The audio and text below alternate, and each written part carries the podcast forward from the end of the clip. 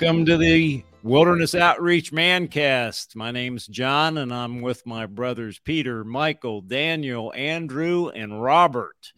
And uh, we're coming to you live from, we won't tell you where because we don't want the Chinese to send their robot out to get us, right, men? So, anyway, Mancast is your weekly adventures into the wild of masculine spirituality where we will be hunting for the meaning of manhood tracking down the intersection of faith and science, uncovering true leadership, and searching for the deep meaning of the history of God's created universe. So strap on your hiking boots and backpack, grab your compass and map, and let's get rolling.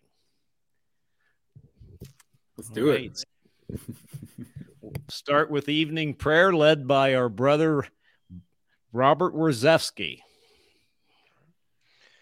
God, come to my assistance. Oh, Lord, make haste to help me. Glory to the Father, and to the Son, and to the Holy Spirit, as it was in the beginning, is now, and will be forever. Amen. Alleluia. I cried to you, Lord, and you healed me. I will praise you forever. I will praise you, Lord, who have rescued me, and have not let my enemies rejoice over me. O Lord, I cried to you for help and you, my God, have healed me. O Lord, you have raised my soul from the dead, restored me to life from those who sink into the grave.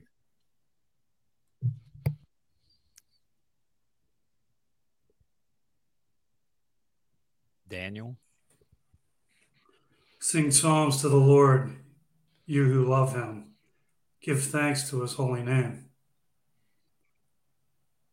His anger lasts a moment his favor through life. At night there are tears, but joy comes with dawn. I said to myself, in my good fortune, nothing will ever disturb me. Your favor had set me on a mountain fastness. Then you hid your face, and I was put to confusion. To you, Lord, I cried. To my God, I made appeal. What profit would my death be, my going to the grave? Can dust give you praise or proclaim your truth? The Lord listened and had pity. The Lord came to my help. For me, you have changed my mourning into dancing. You remove my sackcloth and clothe me with joy. So my soul sings psalms to you unceasingly. O Lord my God, I thank you forever. Glory to the Father, and to the Son, and to the Holy Spirit as it was in the beginning, is now, and will be forever. Amen. I cried to you, Lord, and you healed me. I will praise you forever. The one who is sinless in the eyes of God is blessed indeed. Happy the man whose offense is forgiven, whose sin is remitted. O happy the man to whom the Lord imputes no guilt, in whose spirit is no guile. I kept it secret, and my frame was wasted.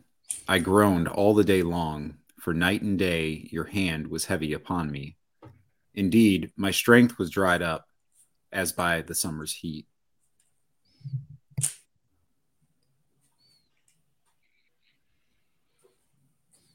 Michael, can you take that?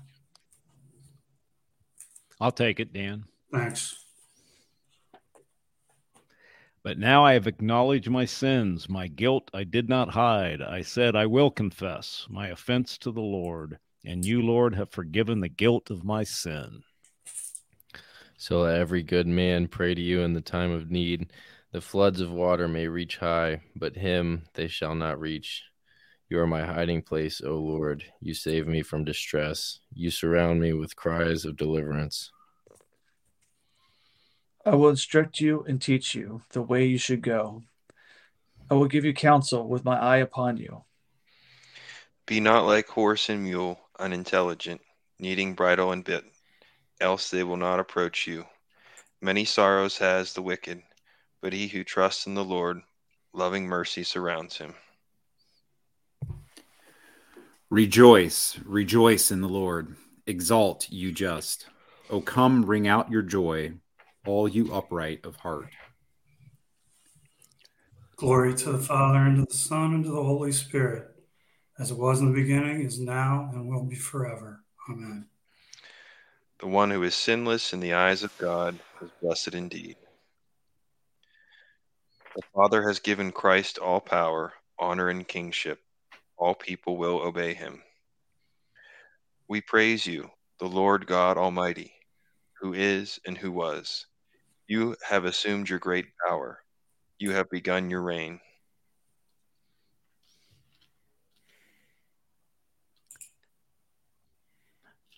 The nations have raged in anger, but then came your day of wrath and the moment to judge the dead, the time to reward your servants, the prophets, and the holy ones who revere you, the great and small alike.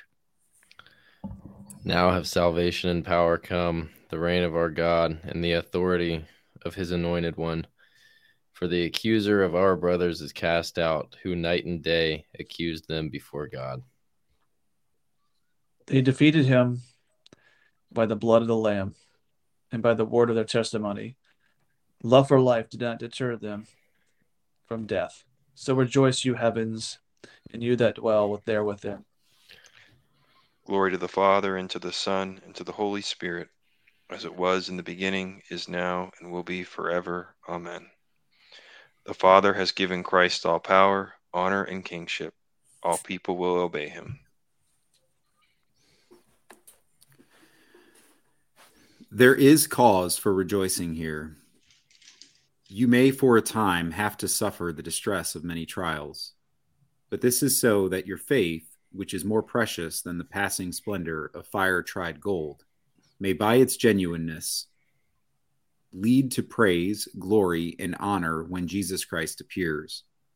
Although you have never seen him, you love him, and without seeing, you now believe in him and rejoice with inexpressible joy, touched with glory because you are achieving faith's goal, your salvation.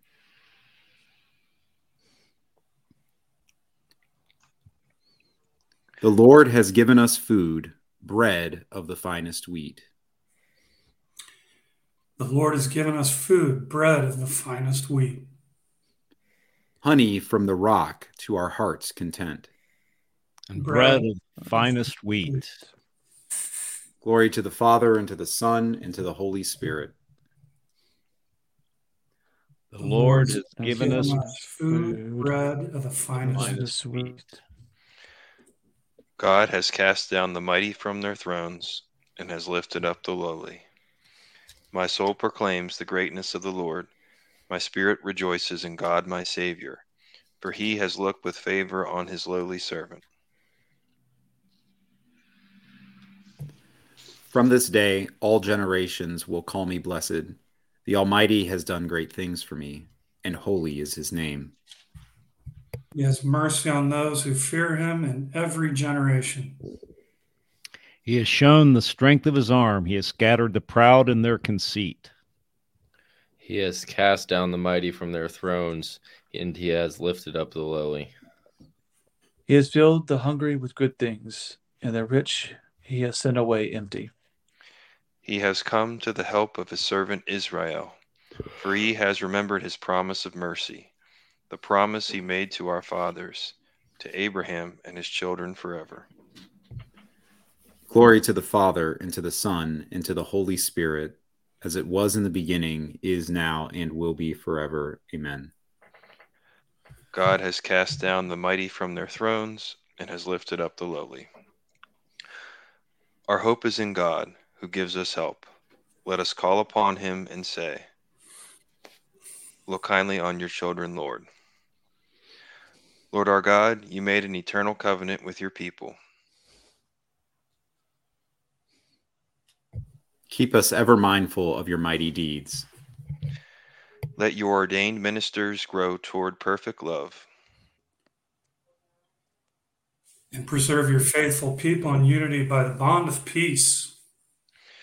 Be with us in our work of building the earthly city. That in building we may not labor in vain. Send workers into your vineyard. And glorify your name among the nations. Welcome into the company of your saints, our relatives and benefactors who have died. And we share their happiness one day. Our Father, who art in heaven, hallowed be thy name. Thy kingdom come, thy will be done, on earth as it is in heaven. Give us this day our daily bread, and forgive us our trespasses, as we forgive those who trespass against us. And lead us not into temptation, but deliver us from evil. Father, you illumine the night and bring the dawn to scatter darkness. Let us pass this night in safety, free from Satan's power, and rise when morning comes to give you thanks and praise. We ask this through our Lord Jesus Christ, your Son, who lives and reigns with you in the Holy Spirit, God forever and ever. Amen. May the Lord bless us, protect us from all evil, bring us to everlasting life. Amen. Amen. So, welcome, brothers, and thank you for coming back. So, uh, this is part three of the theology of masculine spirituality. And tonight, uh, so back in October, I think it was October 10th, if you look up some of our old uh, man cast, you'll find a, uh, a the, our first episode on the theology of masculine spirituality, which was called the hunt for masculine spirituality a story runs through it. And it was kind of a blow by blow story of uh, this journey of wilderness outreach and uh, the discovery of what is manhood right? And, uh, and then last week we kind of talked about the philosophy as the manservant of theology. Now I was kind of hoping that Dan Boyden would be joining us tonight because I kind of picked on him last week, and uh, so I don't know if he heard that or not. But I was talking about the uh, the uh, the normal distribution and him being a golfer, right? Because I know he's a pretty good golfer, and he can probably I know he can outdrive Father uh, Jonathan Wilson by a long shot. So, and pro- probably he's got a great short game too, better than Father Wilson's. But anyway, uh, so, so uh, but any anyway, uh, but last week then we we talked about. Uh, uh, the philosophy is the manservant of theology, and that whole concept that uh, that philosophy, which you can say the the study of philosophy is everything from like logic to physics to mathematics to engineering to biology, right? So that's kind of the philosophy mindset.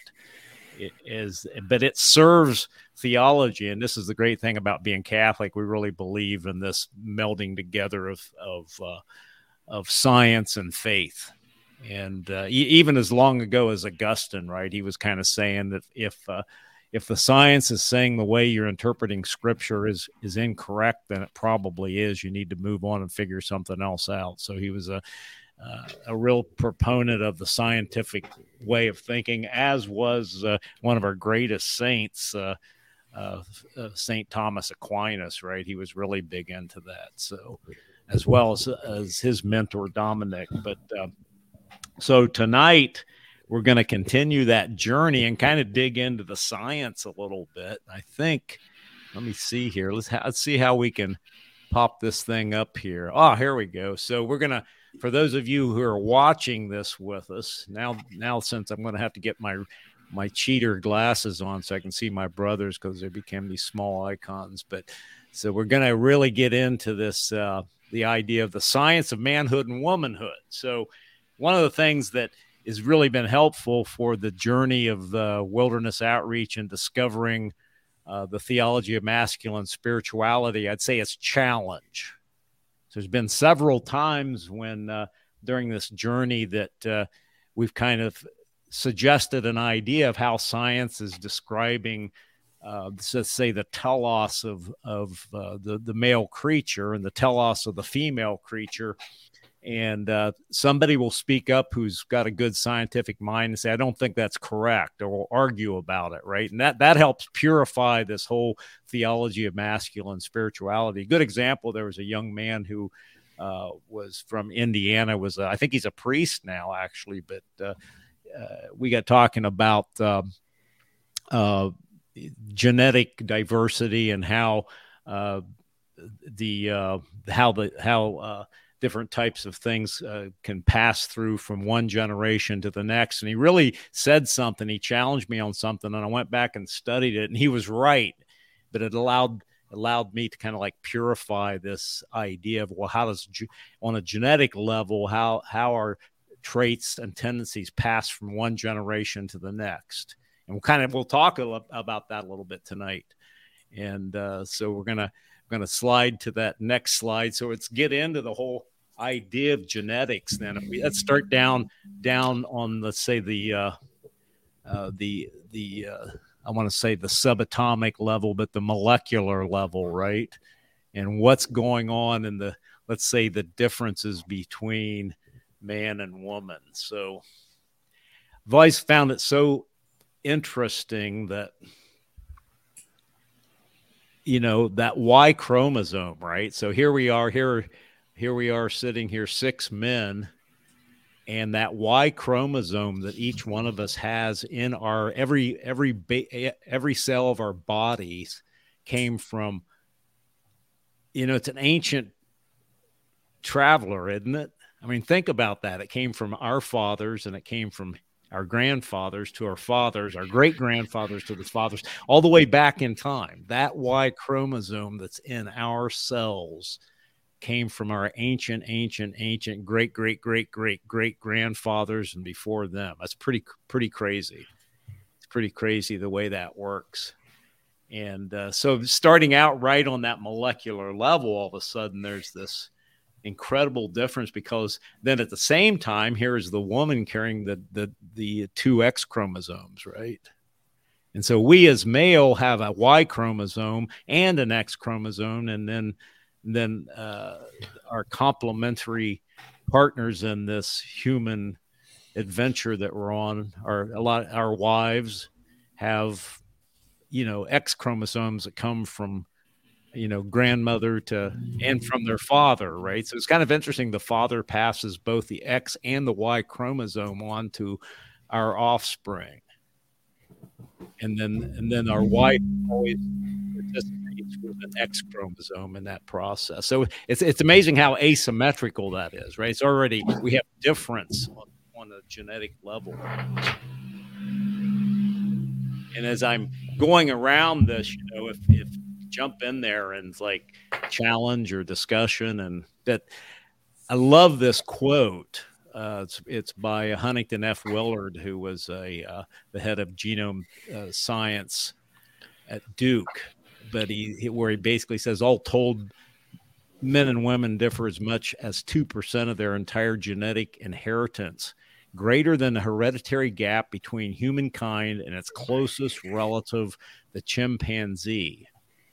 In essence there is not one human gene- genome but two male and female. So pretty profound difference there coming right out from the you know again that molecular level of humanity and uh, how how different we actually are. And i believe it said that the because of that y chromosome and the difference that we're we are in a sense genetically closer to the male chimpanzee than we are to our wives and the women in our lives that's pretty profound. Now, a lot of times in in seminars I give that have both men and women in it, you know, I look at the ladies and I say, "You already knew that, didn't you?" say, isn't, isn't that the, the what what a that's that's profound stuff. You know how different that can be. So if we kind of look at that, um, you know, what's kind of summarizing that genetics of manhood. So we have the Y chromosome, male male only, passed from generation to generation. We also have that on that molecular level, the XY chromosome relationship, and uh, recently, and every, once in a while you'll hear this, and uh, have a show of hands out there. Who's heard about genetic Adam and Eve? Show of hands. Peter has. Michael. So, ha- have you not heard about that, Bob? Andrew? No, I hadn't. No, All I haven't either.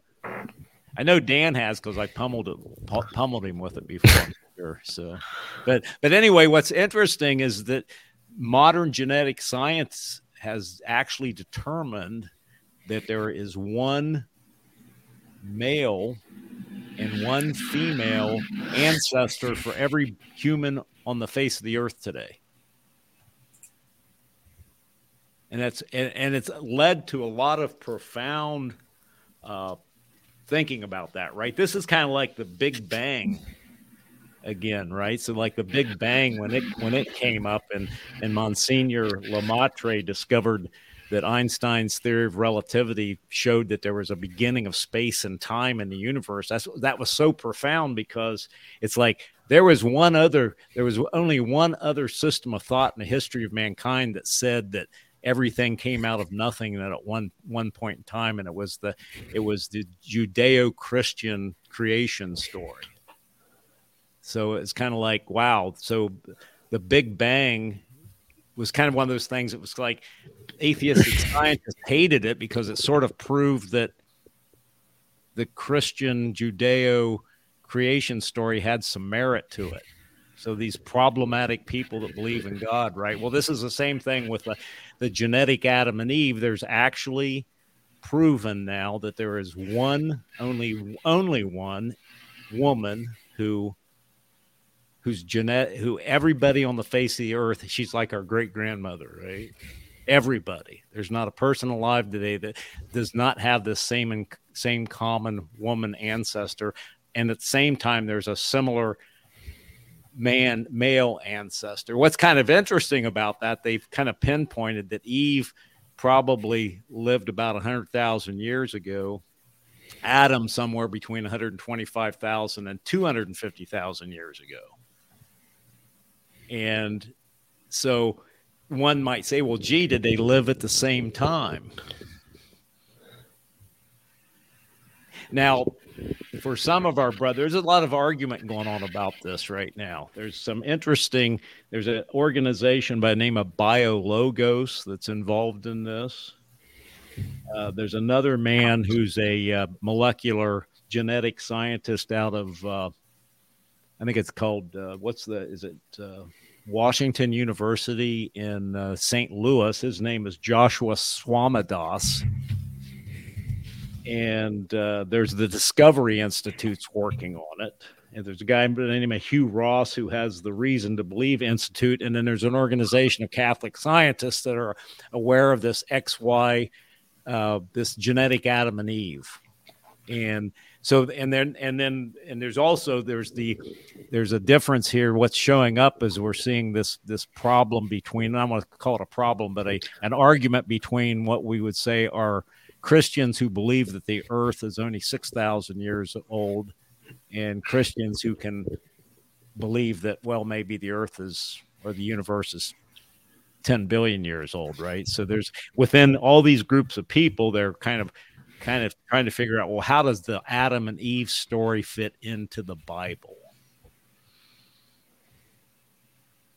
And uh, so, anyway, it's great. It's it's it's uh, a great thing, and and uh, you can and we're, we're going to get into this a little bit later like in the next uh, here maybe next week or the week after we're going to get into the biblical foundation of of masculine spirituality and the and the feminine genius but we'll kind of talk about that because it's possible from a catholic perspective that actually adam could have lived thousands of years before eve right? Because in Genesis 2, it's Adam, the, the male creature was made first, right? So it's, it's, uh, we'll kind of talk about that, how that may have happened. The other thing that's going on on the genetic level that makes the man different is there's this, th- there's this thing called the male mutation prevalence. And if you look at so for instance one of the theories about humanity how we've come out of africa about 80,000 years ago and populated the, the globe probably at that point in time all of our ancestors had dark skin brown eyes and brown hair. Pretty good chance that that was the case right and all of a sudden you go from 80,000 years ago to 10,000 years ago and you go to Ireland and all of a sudden some of our ancestors of those or some of those that progeny of those ancient people that came out of Africa have red hair and green eyes you know and why is that? It's because of the genetic mutation you know, that micro evolution you might call it. I think that's a good catholic term for it. But how did those mutations occur in general. So the human population as as we've gone through this microevolution in humanity we've changed colors of skin eyes hair and they it's been determined that about 80% of the mutations that occur on the genome come from the male the male creature. Again this points to the this odd different telos of the of the male body. We are different from the from our and and one of the things to think about is why is that? I'm going to throw that question out there. Anybody want to take a shot at why why that would be? Why would why would most of these come from our male ancestors as opposed to the female ancestors? Is it because we possess both chromosomes? Could be a little bit of that, but the Y chromosome is very, very small in comparison with the X chromosome. So that was that was actually an argument that I had. I thought that it was carried by the Y chromosome, but that's that's exactly the point that the young man who's now a priest, pointed out to me was incorrect. I mean, is it a lot of it have to do with the idea that they're the ones that are going out and I mean, just the, the ability to change and adapt and, and explore. And so they're most likely to go out and, and be subject to different environmental uh, conditions. Well, that's, that's, yeah, that's a good example. At, uh, think, think, and, and that could be a, a good part of it too, but think about the structure of our bodies. Like, where is our DNA being carried and where's the woman's DNA being carried? Ours is external, theirs is internal. Right. So a lot a lot of these genetic mutations are coming because of the exterior forces, right? Mm-hmm. In nature, like whether it's it's cosmic radiation or anything like that, intense sunlight or cold or whatever, is actually because of the theology of a man's body of where we carry our genetic material it's being affected by the environment much more easily than than the uh, than the woman's, which has led me led me to kind of think there's a moral of this story, and I think if we we're going to think about this a little bit, that the male creature is more affected by environmental changes than the woman creature is, the woman human creature. And if you look around the world today, it sort of makes sense, I think.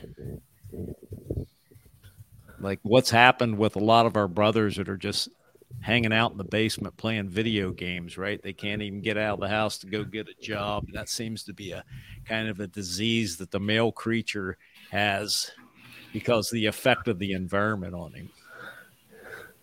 Well, I wonder if in some ways too, that's if we're talking sort of external and internal, we're going to see the effects of the environment more externally on men, and for women, are they affected by the environment? But it's all it's more internal. It's more like what's the thought approach on the inside, and we may not even see that. And so there may be some changes, but I think it's a lot easier to see for the men. Like, yeah, the environment is there's a physical. I can see a before and after. Um, I'm just kind of throwing that out there, just speculating as, as we talk. No, I, th- I think that's right. I think so. It, but it, yeah, it relates to this the, the human male creature that difference here. I think because yeah, I think the the the environment does affect uh, you know the our our female uh, uh, partners in this whole uh, process that we're going through. It just affects us differently, maybe at different rates, and and not maybe not as drastically or something. So yeah, yeah. So that kind of brings us to some idea about some brain differences between the two of us creatures, right? And uh, so there's some really interesting stuff about. So we're going to move up a level to the to the brain structure, and uh, so if we look at the the female corpus callosum, which is that membrane that connects the two hemispheres. In women, it tends to be about 50% thicker than what ours is.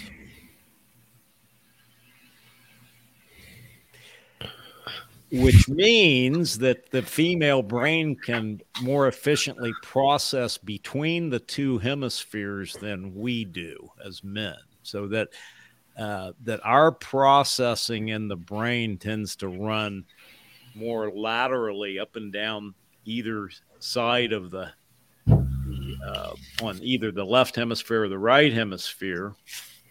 And whereas the female brain communicates back and forth much more readily.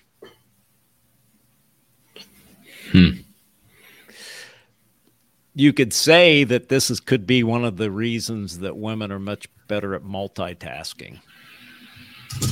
And Yeah, I mean, it's Since- the classic uh, men are like waffles, women are like spaghetti analogy. of the- oh, here, I don't know if we- here we go. Yeah, the compartments and you know, the, the, like if you think of a waffle and the, there's little compartments for each thing, whether it's the work box, the relaxing box, so an empty box, and the spaghetti's all you know integrated and connected together. So I've always found that helpful because yeah, there's switching tasks is just a lot different between. It is. and Yeah, yeah. I think the um, this idea. Uh, well, I mean, there's well, there's a lot to be said for the fallacy of multitasking, but they, I mean, they've done this study, and I, I guess a similar study this would be. They talk about how they've studied eye, women's eye movements and men's eye movements in regards to looking at screens. And when a guy goes to a web page, he's pretty much focused. Like, I'm going to go here. I'm going to get this. I'm going to get this one thing. I'm going to buy it, and then I'm done. I'm out. Whereas women have a tendency to to you know follow the links and go down this path and they talked about you know women's eyes have a tendency to, to be a lot more um, all over all over a web page you know when they're looking at things and all things are popping up. And men, men's eyes have a tendency to be kind of more focused. And um, you know it's, it's just like this linear thinking like i'm going to come in i'm going to buy that one thing at amazon and i'm out. You know so anyways it was it is it was just i could see this correlation between eye movement uh, in relation to a web page and the and the movement in relation to uh, you know just the between the anyways between the, the two studies here. So Mm. though. That, that's interesting you say that because I, I remember uh, years and years ago they talked about how in these big shopping malls they would tend to put men's stores on the periphery that you could get in and get out. And they would put women's stores in the interior of the periphery because they actually enjoyed going into the shopping malls and wandering around more right and they knew that men wanted to go they want to go in get get what they wanted to get and get out of there right? Be efficient with it. But women actually wanted to go in and wander around in the shopping malls. So and that that's that's really this is a great point because this is going to as we're thinking about this when we start to talk about the uh, the uh, spiritual foundations or the, the biblical foundations of manhood and womanhood we're to this is to tie right back in. You're to see how this the whole creation story kind of links right up with some of these scientific studies. Another interesting thing is that uh, the male brain is uh, navigates from the hippocampus. And which which is kind of like uh, and maybe michael you've heard of this idea of dead reckoning but there is a there is a there is a that actually men we want to actually we almost like want to sense or feel the magnetic fields. And there, there's been some studies that show that the man's brain tries to access the magnetic fields to determine where we are. And it and the hippocampus is is uh, is down inside of the base of the brain and considered to be one of the ancient parts of the brain whereas the female brain navigates from the cerebral cortex which is of memory right so it's really interesting because um, uh, that's how this, there's this whole story about how the man does not want to stop and get directions, right? But the woman, the the wife says, "Stop and get directions," and the man said, "I've got this. I can feel where I am. You know, I don't need directions. I can get to where I'm going." But it's kind of interesting.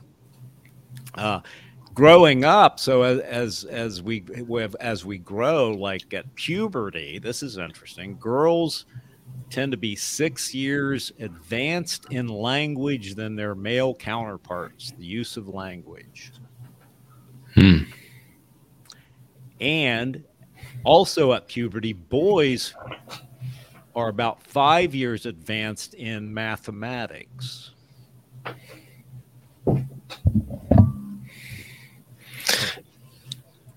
Now, you fathers, you you might have seen, Seen some of some of this, it. right? Yeah, I would say that that you know, looking specifically with my my daughter, she um, you know she picked up speaking um, really really young. She was uh, she would pick up on words, and there were times she would say things, and we'd just be like, "Wow, like how do you how do you know how to say say some of these words?" It was really complex. Whereas my son, on the other hand, it took him a lot longer um, to really like verbalize you know what he was you know what he was feeling or assemble sentences and uh, there's definitely a distinct difference that uh, that we you know we witnessed raising the both of them Yeah, same. I ask my kids, "Are you sure?" And my son just got it. I mean, just got it this year, man. Like, "Are you sure?" And he's he'll tell me yes. I'll be like, "Are you sure?" And he's like, "No." yeah I don't think we're on the same page here. So, a, a really great study came out of the University of Pennsylvania Medical School. So, uh, uh, the state where Bob comes from.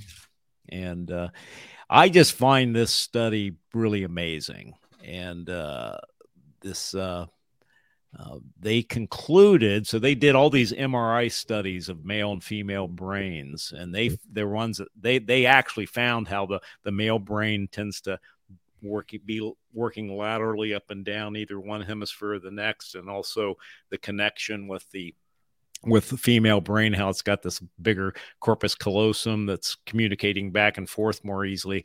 But they ended up concluding that their studies showed that the female brain was wired for communication between the analytical and the intuitive and the male brain was wired for uh, perception to coordinated action. I'm going to take that part just a little bit, but their the conclusion was they they they said it almost appeared that the the female creature and the male human creature had been designed that way to be complementary because brains built like this are actually complementary to one another. And I want to think about that a little bit because I had to scratch my head and read this again and again. So, the female brain is wired for communication between the analytical and the intuitive. So, the female brain can kind of sense, let's say, something needs to be done. Something needs to be done. And then the female brain could say it needs some kind of analytical solution. So I'm kind of thinking about the ancient the ancient peoples, right? When we were uh, we may have been in the Indus Valley, and the the river was, let's say, the river, the creek, and this fertile valley was uh, had had through through thousands of years had started to move, and it was maybe a few hundred yards away, and the people in the village were like carrying water to water the gardens in buckets or or uh, uh, vases. And then some lady said, Wouldn't it be nice if that river was moved back over so it was really close to where we're doing all the farming?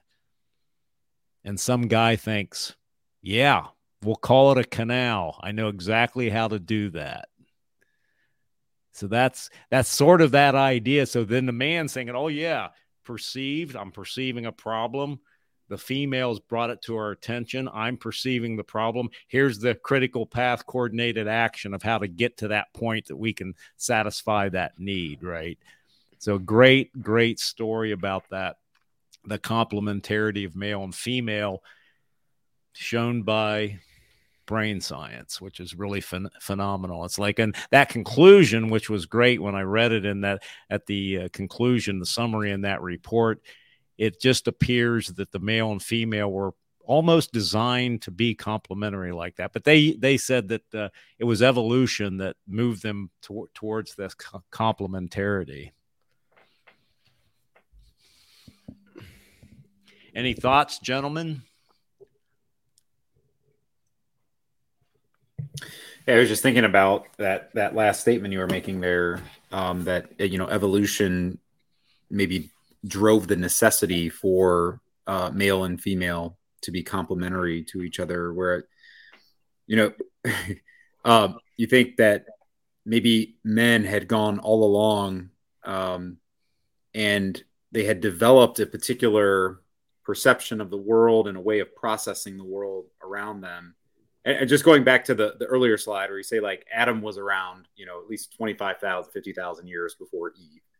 Um, had, you know, during that time, he had developed a certain means or a certain way of, of, you know, living in the world or see, perceiving the world.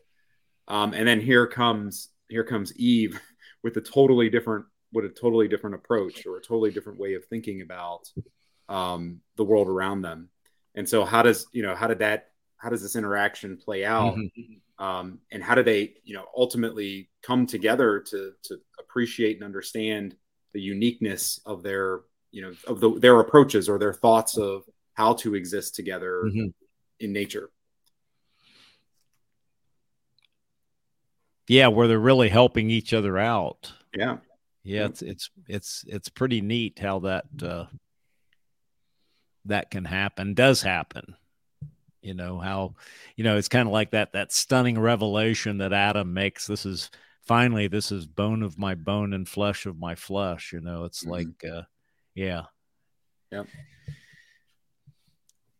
another uh, scientific data point about the difference and this is this one's been argued about a whole bunch uh, but in general uh, in the in the mammalian world, if you even say outside of of, of uh, the human race, there's this thing called the greater male variability hypothesis, which means that if we take let's just take IQ for instance, male IQ versus uh, female IQ, the the male males tend to be overrepresented on the low side of IQ and they tend to be overrepresented on the high side of male IQ or of IQ, whereas women tend to be just the opposite. They they tend to be higher in representation on the average, and then lower in the uh, lower in the uh, the low IQ, and then lower in the higher IQ as well. And this is one of those studies that has really made a lot of feminists extremely angry because it kind of once again it points to a, a, fundamental difference between male and female. And uh, just as recent as a couple years ago i read a study where uh, that uh, one guy got this paper removed from a scientific journal. He got canceled out of it because he had all this data that was kind of proving these points. And it was a politically incorrect thing so they blocked his paper from being published not allowed to do that, right? Don't we don't like that outcome, so we're going to get rid of it. But uh, mm. but that's that's another that's another this difference between the male and the female. So we tend to be dumber or smarter, right? And maybe a combination of both. So. Well, I mean, is that? I mean, it's like I think of Leonard Sax, right? His book, um, uh, "Why Gender Matters," right? Oh, okay. Kinda, yeah, and, and you know how he talks about, you know, a lot of times it comes down to how how each of the sexes were were educated, right? And and he just talks about the education system that you know. He, I mean, he even talks about how women could be better in mathematics, but it just it, you know it often depends on who the teacher is, and and vice versa with the boys. If the boys are te- being taught by a woman, and how you know, anyways, all those things about how if a boy is sitting in the back, which your boys are inclined to in a classroom. Anyways, I thought his his book Why Gender Matters kind of added some additional points to like, okay, why could say something like this, like this graph could be maybe slightly skewed or or is it dated, you know, based on, you know, how, what would that look like today? You know, you know, what was, you know, so my question is like, what's the date on this per se? You know, what does that look like, you know, compared to like 50 years ago, right? I mean, not that the not that the educational model in the public schools changed a whole lot, but you know, there's been a or it's even adjusted for male female differences, right? It's just mm-hmm. been Well, I think Yeah, there's also a- be interesting to look at other things that is that the male variability. Like, what if you took um, like running or you know weightlifting or different like tasks? Are men more spread out? When we were talking about the distribution curve last week, is it more like extremes? And is is for women? Is it more closer in the middle and less you know distributed? That's a good question, and I and I and I don't know the answer off the bat about that, but I think this is is beyond just IQ, right? So there are several uh, things, there's several uh, uh, data sets that would would say maybe physical, physical and intellectual, or that, that could test this out. And I think that's that's what it that's what it shows. There's different, uh, like say acceptability, susceptibility to, to disease, maybe, right? Things like that that could be like this as well. And and so I think there are a number of different things besides the intellectual components. There's a lot of physical components that add into this greater male variability hypothesis, which does seem to have proven out biologically with mammals. So it's not doesn't seem to be politically incorrect to talk about this kind of uh, finding as long as you're not talking about human beings for some reason. It's funny how much science backs all this up, and then just the the feelings of everyone. Like that guy got canceled because they got mad about it. You know how much we ignore truth because the way we feel is so much more important. You know, We Trust the sell these- science, except, unless I don't feel like trusting it. Yeah, yeah. It's only blue when I say so. So stop it, Bob. it's only Bob if I or blue if I pick. So, but yeah, for sure. Like I think what Michael was saying, there's the education environment's been changed a lot, and certainly that's Yeah. going to affect different people. And uh, but yeah, that's that's an interesting thing. We'll t- maybe talk about that in re- response to some other things, but uh, kind of tongue in cheek there. If you look at the differences of diseases, like gallstones tend to be predominantly women strokes for men, migraine headaches, women. I mean, it's not that obviously I've had a migraine headache before, right? Men have migraine headaches, but it's kind of a think about this as like 60 40, right? So, uh, irritable bowel syndrome, probably 60% women, uh, 40% men. Uh, at the same time, collect, uh, col- colorectal cancer, 60% men, 40% women. And down there at the bottom, well, like an- anorexia nervosa tends to be a, a female disease, psychological disease, and ADHD tends to be a male disease, right? That tends to be, uh, and of course, of course, now this this kind of thing has changed since I started talking about this, but there are no men dying from ovarian cancer. We can all agree on that, right? And there are no females dying from testicular cancer. We all know that, right? So there's no no argument on those about those particular things. So Amen. now that gets us into this the uh the athletic differences. So in in last uh, week and maybe uh you know back in October I kind of talked about uh, finding out this difference between uh you know the athletic difference between male and female. And so one of the questions across the bottom there you'll see a number of uh, competitive sports let's say. So the first one would say putting the second one would be billiards swimming running pole vault and shot put which one of those men can women do better than men I think it's pole vaulting. I feel like this is a loaded question. and the gun's pointing right back at you, right? so the okay, it's a trick questions because none of those. and it's like, and it's kind of has to do with this. So once again, this male telos in uh, the way that the male body works in general, like the male, the male brain and the body is better at pros, proprioception. and that's the understanding of where our bodies are in space, right? So that answers the problem with pole vault. Now, pole vault's uh, definitely men probably pole vault 20% higher than women, something like that. Running and swimming, probably 10% better. You see where that that uh, transgender swimmer from oh, he's from Pennsylvania, I too think, right? So he had to go back to didn't he have to go back to swim on the males team? Now he's not winning any of the races or one oh, of those. Yeah. yeah. Yeah. Well, there's also a flip. There's a woman that transitioned and she's now swimming in the male races and getting clobbered because Oh wow. Yeah.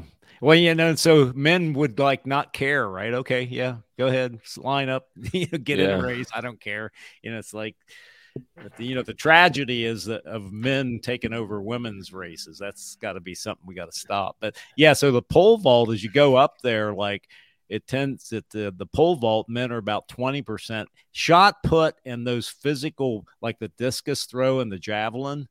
If you account for, especially with the shot put, the men's shot put is almost twice as heavy as a woman's shot put. If you account for that weight, men are actually throwing the shot put twice as far as women are. So it's not like 20% more, it's like 100% more. So this is what um, this is what the science shows. And if you go to uh, a great internet site, it's called boysversuswomen.com. If you haven't looked at this yet, it's a it's a it's a s- statistics of the great the the the best of boy high school boys athletes compared to the best Olympic women in the world. The results, and what, you'll find, there is just about every one of the uh, events the boys are you know the first five places are going to be taken by 17 year old boys 17 18 year old boys so even in the the, the top notch olympic women the only one that that's not true with which is kind of interesting is um, the marathon Yeah, the 5,000 meter race. I think it's a Well- three miler. Yeah, a lot of the endurance races, women have a tendency to do better. yeah, I was saying Yeah. if you get into that like ultras, those 50 and 100 milers, it, it gets. I think as you increase the distance over time, it, it's they do start to the gap narrows. Yeah, what's interesting, uh, I read a recent book um, called Testosterone uh, by a Harvard professor of uh, biology, evolution. Um, I think I brought this up to you before, uh, John. But what's interesting, you know, she got a lot of fire for the book, you know, and uh, and she just lays it out. It's like testosterone is everything, you know, and it it affects us in uh, in so many different ways, right? From from the beginning of you know, from the very beginning of conception to um, you know, not conception, but a little bit further, right?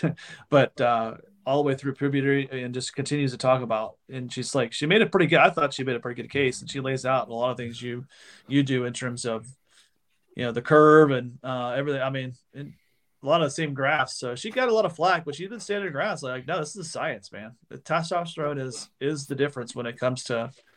I mean, never never mind some of the other factors, but she's just making the argument from testosterone, saying that that does so much to the human body. Um, but anyways, yeah, this is a good book.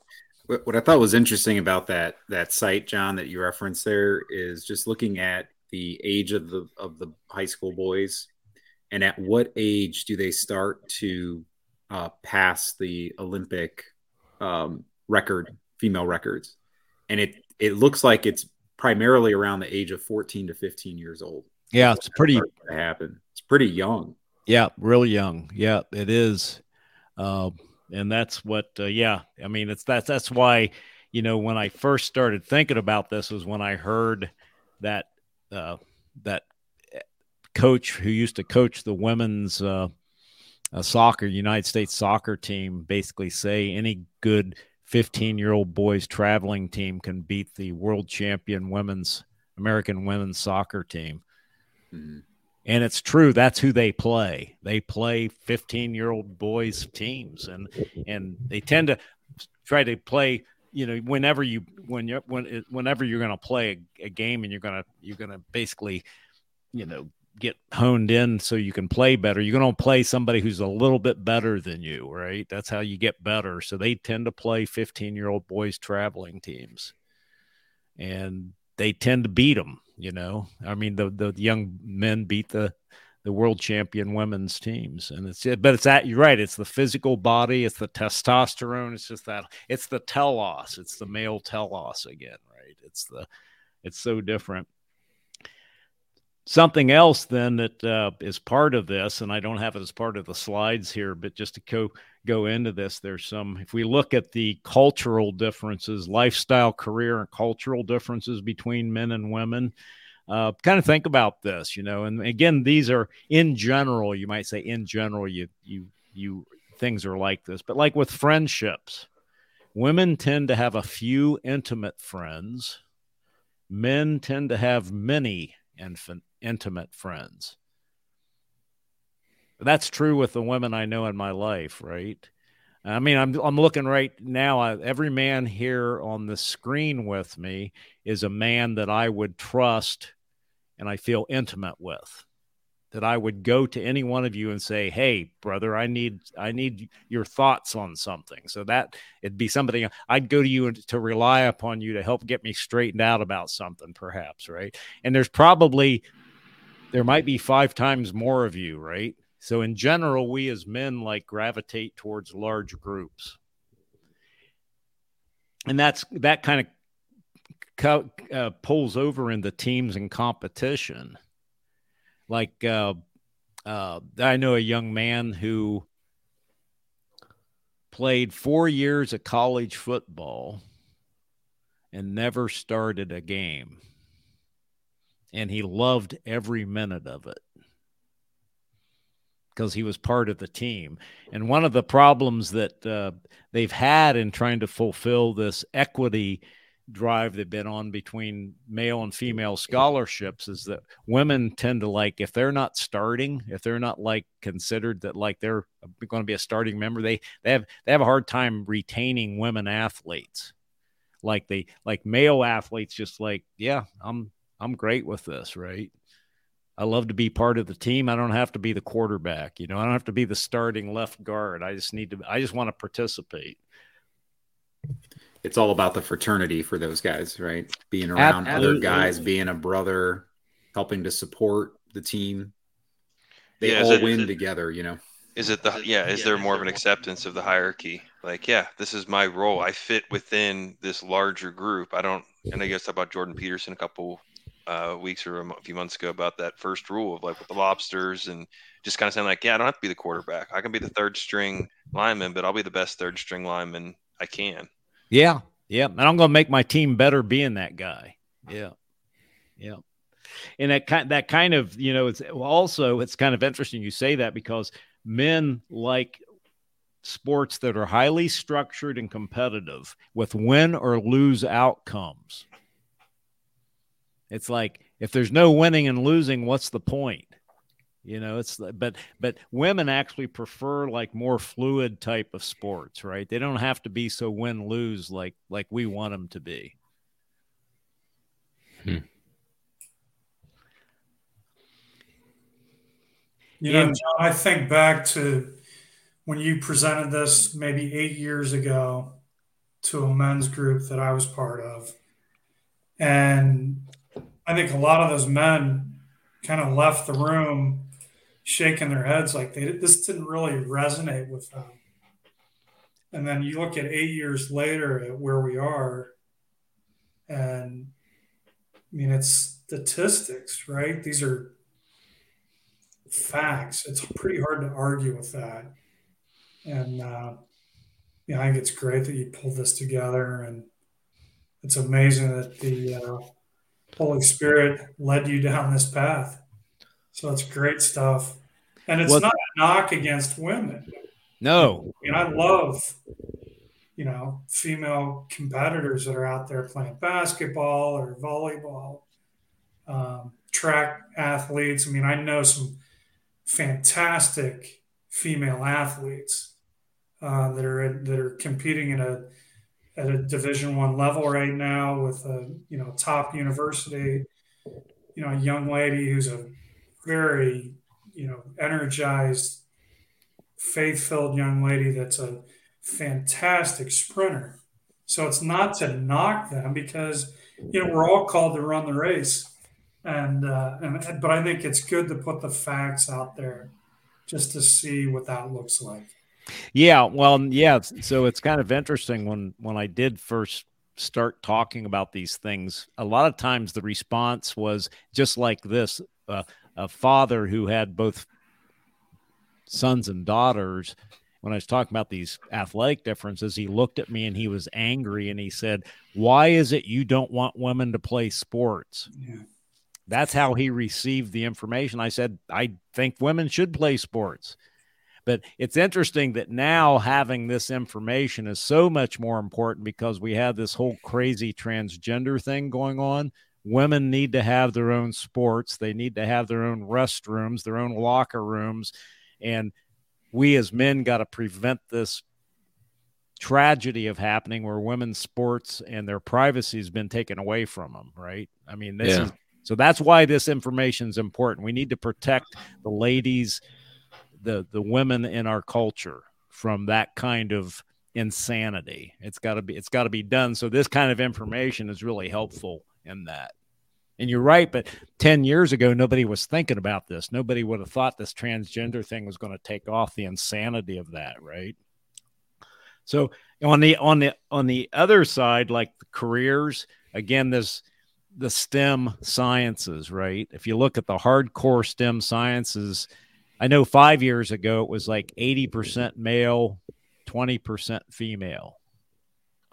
And there's been an awful lot of push and pull to try to get that imbalance made differently, right? I don't know if it I don't know if it is. Like obviously there are there are female engineers who are really good engineers but in general, men would rather work with things, and women would tend to rather work with people.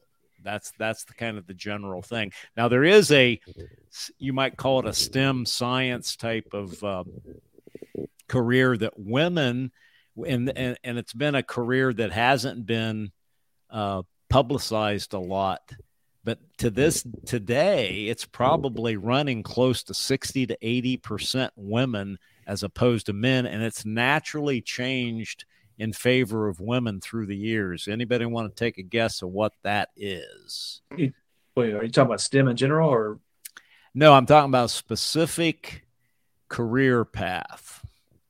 And you might think of it as being like a medical career path, and I don't mean nursing. Somebody that comes out the other end, then you call them doctor. Hmm. Nah, veterinarian that... medicine. Veterinarian medicine. I went. I Laura and I took our dogs to the vet here this past week. There's six vet. There's there's a total of six veterinarians in this office. There's one male, five females and it's they've naturally gravitated into that and it's actually it's like it's a really, you know, besides, I like going to the dentist, even though I don't particularly like getting my teeth drilled, but I think a dentist is actually a, a fairly nice place to go. They kind of take care of you fast, get you in and out. And the, and the vet's office is like, yeah, it's like a pleasant place to go, right? Because it's relational and everything. It's just really interesting that that particular career path for women opened up, and it wasn't one that you know. At the same time, the um, the diversity, equity, and inclusion people are pounding on the women to become civil engineers, right? And structural engineers. You got electrical engineers. You got to do this and this, but at the same time, women are moving into the areas that they're that they'd actually rather be in, like veterinarian medicine. Mm you guys may know this. My daughter is in her third year of medical school at Ohio State, and my son-in-law is in medical school with her. They say the smartest students that they worked with are vet are in the veterinarian school. Interesting. Yeah. Yeah, they really admire uh, the veterinarian school. Yeah, never got to worry about a dog or a cat or any other animal complaining. no, but their peep, their their owners will. That's for right. sure, probably. So one of the things I think we're gonna there's a number of different other things, but uh, that I'd like to talk about, like crime and addiction, I mean, it's like, yeah, we're us guys are like way overrepresented in the crime and addiction area. Video game addiction, way over represented there. Uh, there's a thing called the Scandinavian paradox that you can look up. And this is one of those things, again, as soon as this came out, the people on the left immediately tried to start changing the data sets to say, oh, that's not really what it meant. That's not really happened. But the Scandinavian paradox is a study of the Scandinavian countries who have, you know, through the years, you've probably heard if we could just be more like Denmark, if we could just be more like Sweden, you know, they have all these really great programs there. They have these really liberal programs, liberal countries, and everything. And they, those are the countries that did, they, they took the path, the hardest path they could towards making everything equitable between men and women they they basically said we're going to legislate male female equality. And what's happened is just the opposite occurred. So to where men are gravitating towards the let's call it the thing work and women are gravi- gravitating even more so towards the people work more than any other countries on the face of the earth. So they've done all these things with the government controls to try to force men and women to like different stuff, and it's not working. It's it's it's backfired on them. The system has backfired on them. So it's really interesting uh, if you look that up, the Scandinavian paradox. So. So that brings us to the end of our part three of the man cast on masculine spirituality and the feminine genius. And again, that was uh, a little dip into the scientific reasons why men and women are different. And next week, we're going to get into the biblical manhood and womanhood and talk about Genesis 1 and 2 and interpretations of the body of of the uh, theology of the body and things like that. And so, keep these things in mind that we talked about tonight. Um, again, Wilderness Outreach will be holding our annual Carry the Cross. All men, fathers, and sons on Holy Saturday this coming year, which I think is April 9th just about ready to set up two fathers and sons weekends for March in the hills of Tar Hollow. So I'm going to get those on the calendar here shortly. Uh, we'll be heading to um, Oregon for the Rogue River with the young men from the Newman Center, Ohio State University, in May, into Wyoming in um, Wyoming or somewhere on the Front Range. It could be in Montana this year for the mid July expedition, and then heading into the High Sierra on the John Muir Trail again in August. So keep an eye out for those. Um, and uh, so I'm going to ask uh, Brother Michael if you would uh, say a prayer for us to send us off. Peter, if you yeah. could take care of the music for us. In the name of the Father, and of the Son, and the Holy Spirit. Lord, we thank you for for creating us. We thank you for of of our humanity and the gift of the of uh, of the mind of the, the intellect to to explore these things, to understand them, to understand your creation, and to understand your design, so we can fulfill your your purpose and your and why we were created. That we may have a great appreciation for your for your your love um, that you you know that you have for us, and that we may have a greater love for you and and and uh, living out this design and purpose. Yeah, in your holy name we pray. Amen. Father, Son, and Spirit.